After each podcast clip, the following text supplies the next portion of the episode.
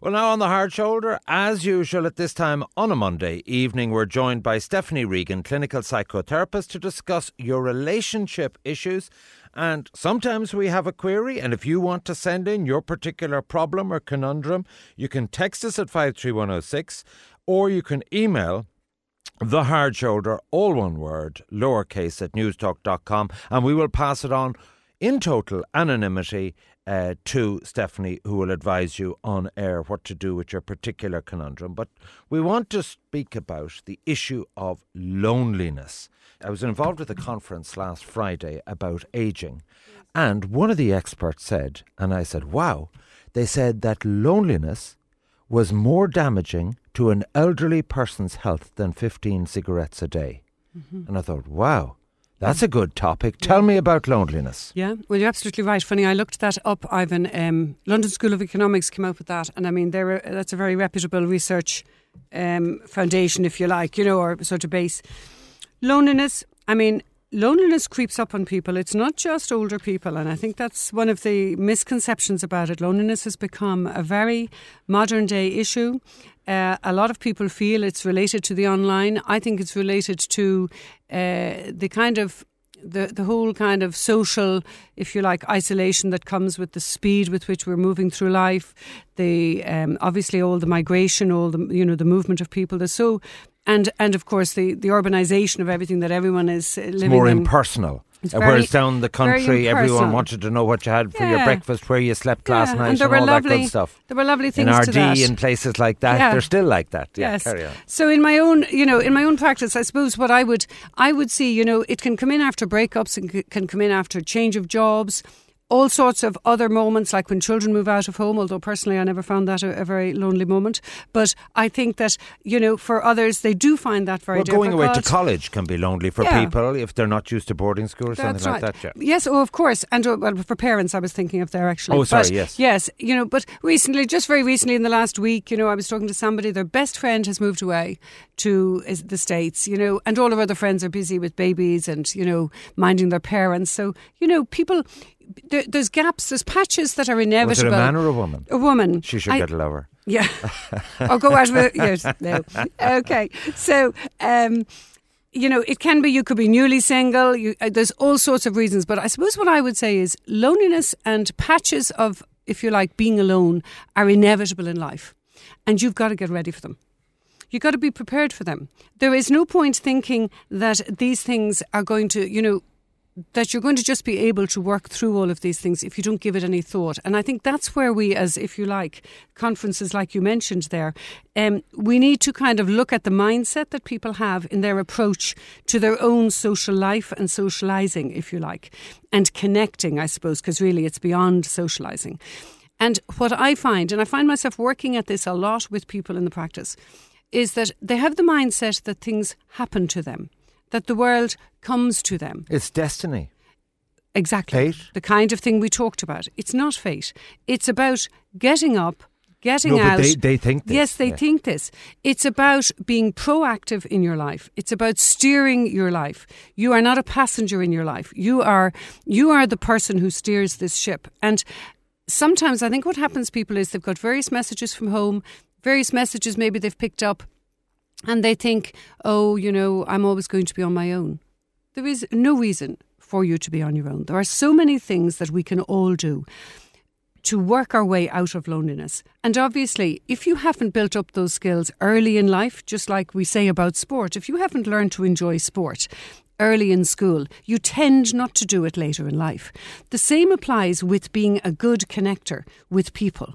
If you don't learn those skills early in school and in your teenage years, it is difficult to start picking them up when you're 50 60 when you really need it and maybe a partner has died or a you know a spouse has died and or when you're at a critical point so one of the key things i would say to people is be proactive not reactive in terms of preparing yourself for these moments that are going to come in your life probably months dash years. So it's up to you to be ready for them. Life is all about change. It's going to happen anyway you're going to you have your your children they go as you say they leave they leave they go to college then you have this different phase of life then you go through your there's retirement phases there's all of these. So they're coming they're not it's not a surprise they're coming. So think about that. Let's see what what are the things that build up people's supports to survive those. And but what yes, about bereavement bereavement in many ways is in the same frame because what you find I mean it's not something you can it's not something that obviously no, but I you're know, daily I know ready for. that might be together for 40 years of course. and they have lived as adults Mm. entirely through the prism of living life jointly together. Yes.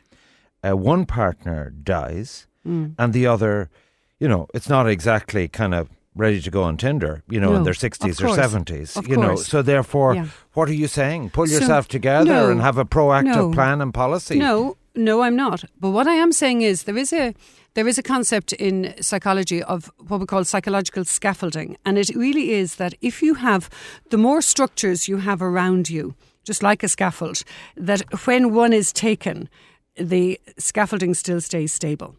You understand? So the same say if the applies in scaffolding life. is your marriage or partnership. Well, you see, your, the, the, the, the components of your structure have to be many and varied. And the more varied they are, the more stable you will be. The more roles you have in life. In other words, being a husband or, and wife alone and not having other aspects to yourself, like, like being a you know, a having a being a part of a book club, being um, being a, loving sport, loving you know, being a fan. You don't have to be a participant, but being a fan, having pursuits, Go to the pub. and interests, the pub, having social groups. Obviously, healthy activities, good activities, but the more connected you are to people on, in various groups, Sounds to me like you're saying give The yourself a kick in the ass and stop No. the pity party right now and no, get involved. No, no, no, I'm not. I'm saying No, that wouldn't be bad I'm advice. saying- That's advice I'd I'm- give them. Well, I wouldn't say the kick because I don't think it really helps, but especially if people are bereaved. But what I'm saying is, if over a lifetime you have built up that structure where you're a member of a club, where you have lots of friends, where you have different groups of friends, where you keep up good connections with your family, with your, your cousins, your nieces, guys you were with in college, or you know, all of these groups then Okay, well, become a a stabilizing I, I, I, force. I get the point, you get and it, you will only get out of relationships what you put into them, and the more diverse and the more social Yes. scaffolding. So, if you're in the bridge club, if you're in the local, Correct. you know, GAA club or whatever, that um, is a helpful. network. uh, But what if, for example, uh, your mother of three small kids, and husband is a good job, and he moves to Cork, and you Yes. don't know a Christian in Cork? What would you do there? Okay, all your per- personal social group is Yes. upended. And and you know, I'm really glad you mentioned that because it also refers us to all those people who have come into this country, who come in to Dublin and they Immigration, yeah. yes, the migrants, and they don't have this uh, sort of extended structure, uh, family structure that we all kind of take for granted. So it's not easy.